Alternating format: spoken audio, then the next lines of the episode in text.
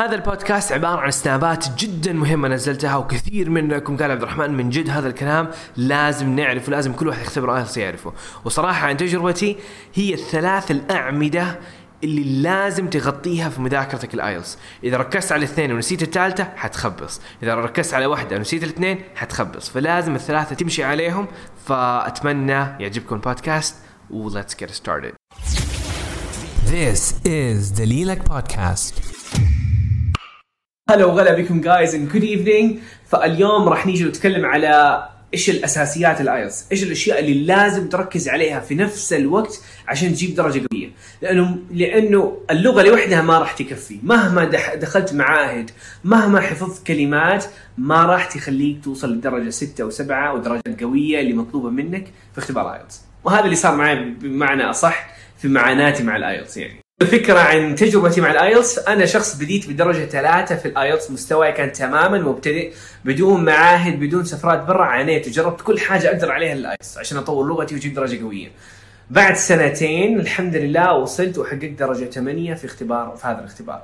فكانت معاناة يعني جربت كل حاجة أشياء ما زبطت معايا. فهدفي من هذا الحساب هدفي إنه في السنابات الجاية وحتى كلامي اليوم خصوصا إنه أختصر عليك هذه التجربة. وإن شاء الله تكون من الناس اللي ختموا ال IELTS في وقت اضعاف أضعاف أسرع من تجربتي أنا. it وأعطي لكم ثلاث نقاط هذه. عندنا ثلاثة أجزاء لازم لازم توازن بينهم في المذاكرة. وإذا ما وازنت زي هي زي أعمدة. إذا عمود واحد طاح خلاص يعني ما حيديك درجة قوية تجيب درجة قوية. أول حاجة اللغة. لازم تكون لغتك قوية. واللي أقصد به اللغة هي المهارات وليس ال vocabulary.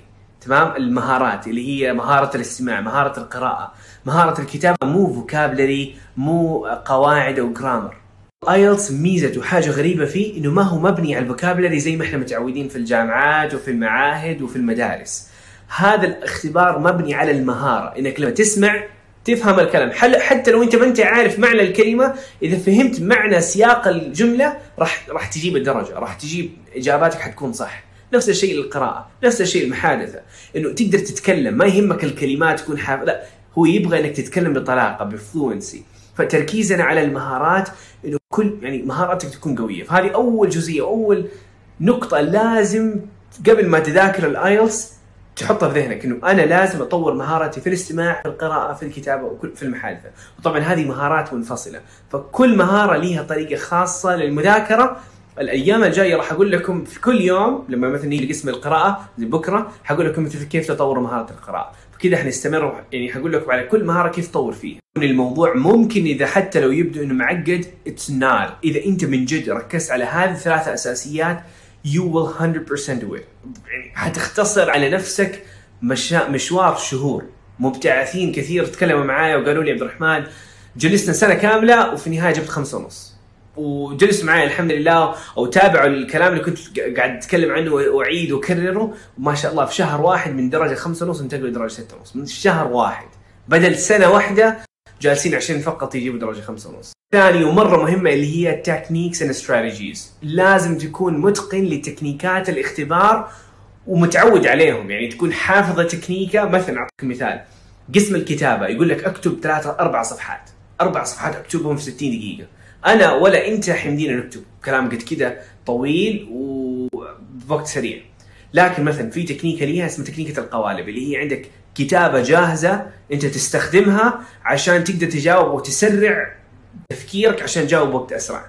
وبدل ما تجيب الأربعة ونص في ال IELTS أو خمسة ونص يمديك تجيب الخمس ستة ونص وسبعة ونص كمان. قسم بيكون لي techniques ات وعشان كذا زي ما شفتوا في الجدول قبل إنه كل يوم حجي وحقول لكم techniques ات كل قسم إن شاء الله بتفصيل وإن شاء الله بأمثلة. ف واي أحد يكون عنده سؤال على طول كلموني. خاص حوضح لكم إلى آخره. ثالثة حلو. عندنا لغة قوية وعندنا techniques ات الاختبار. باقي لينا التدرب على الاختبارات التجريبية. please لا تدخل الاختبار إلا وإنت مسوي الاختبار من أول لأنه الاختبار ما هو عبارة عن تحل كم سؤال في 10 دقائق. لا الاختبار مدته ثلاثة ساعات متواصلة. يعني مخك كذا بوف التدرب على الاختبارات التجريبية تخليك جاهز للاختبار إنك كيف تطبق التكنيكات كيف توازن الوقت كيف عقلك يتعود إنه يجلس ثلاثة ساعات مركز على حاجة واحدة فلما تيجي تتدرب مو اختبار واحد اختبار ثلاثة أربعة خمسة ستة سبعة هذه راح تساعدك إنك من جد لما تدخل اختبار تحس إنه زي كأنك حليته من أول وتكون أسرع ومخك يكون متعود إنه يقدر يركز ويقدر يحل وينجز فيه. Thank you so much for listening. مرة مقدر اهتمامك واستماعك ودعمك. فهذه الأيام صراحة بحاول إنه أعطي أفضل ما عندي وإنه أساعد الجميع. فأي سؤال وأي استفسار كلمني على الخاص. وإذا حبيت إنك تتابع البودكاست لأنه قاعد أنزل حلقات مرة قوية عن التحفيز عن ال IELTS عن تطوير اللغة عن قصتي فتابعني على دليلك في IELTS dot com slash podcast عشان تشترك في البودكاست هذا. ويعطيكم ألف عافية. مع السلامة.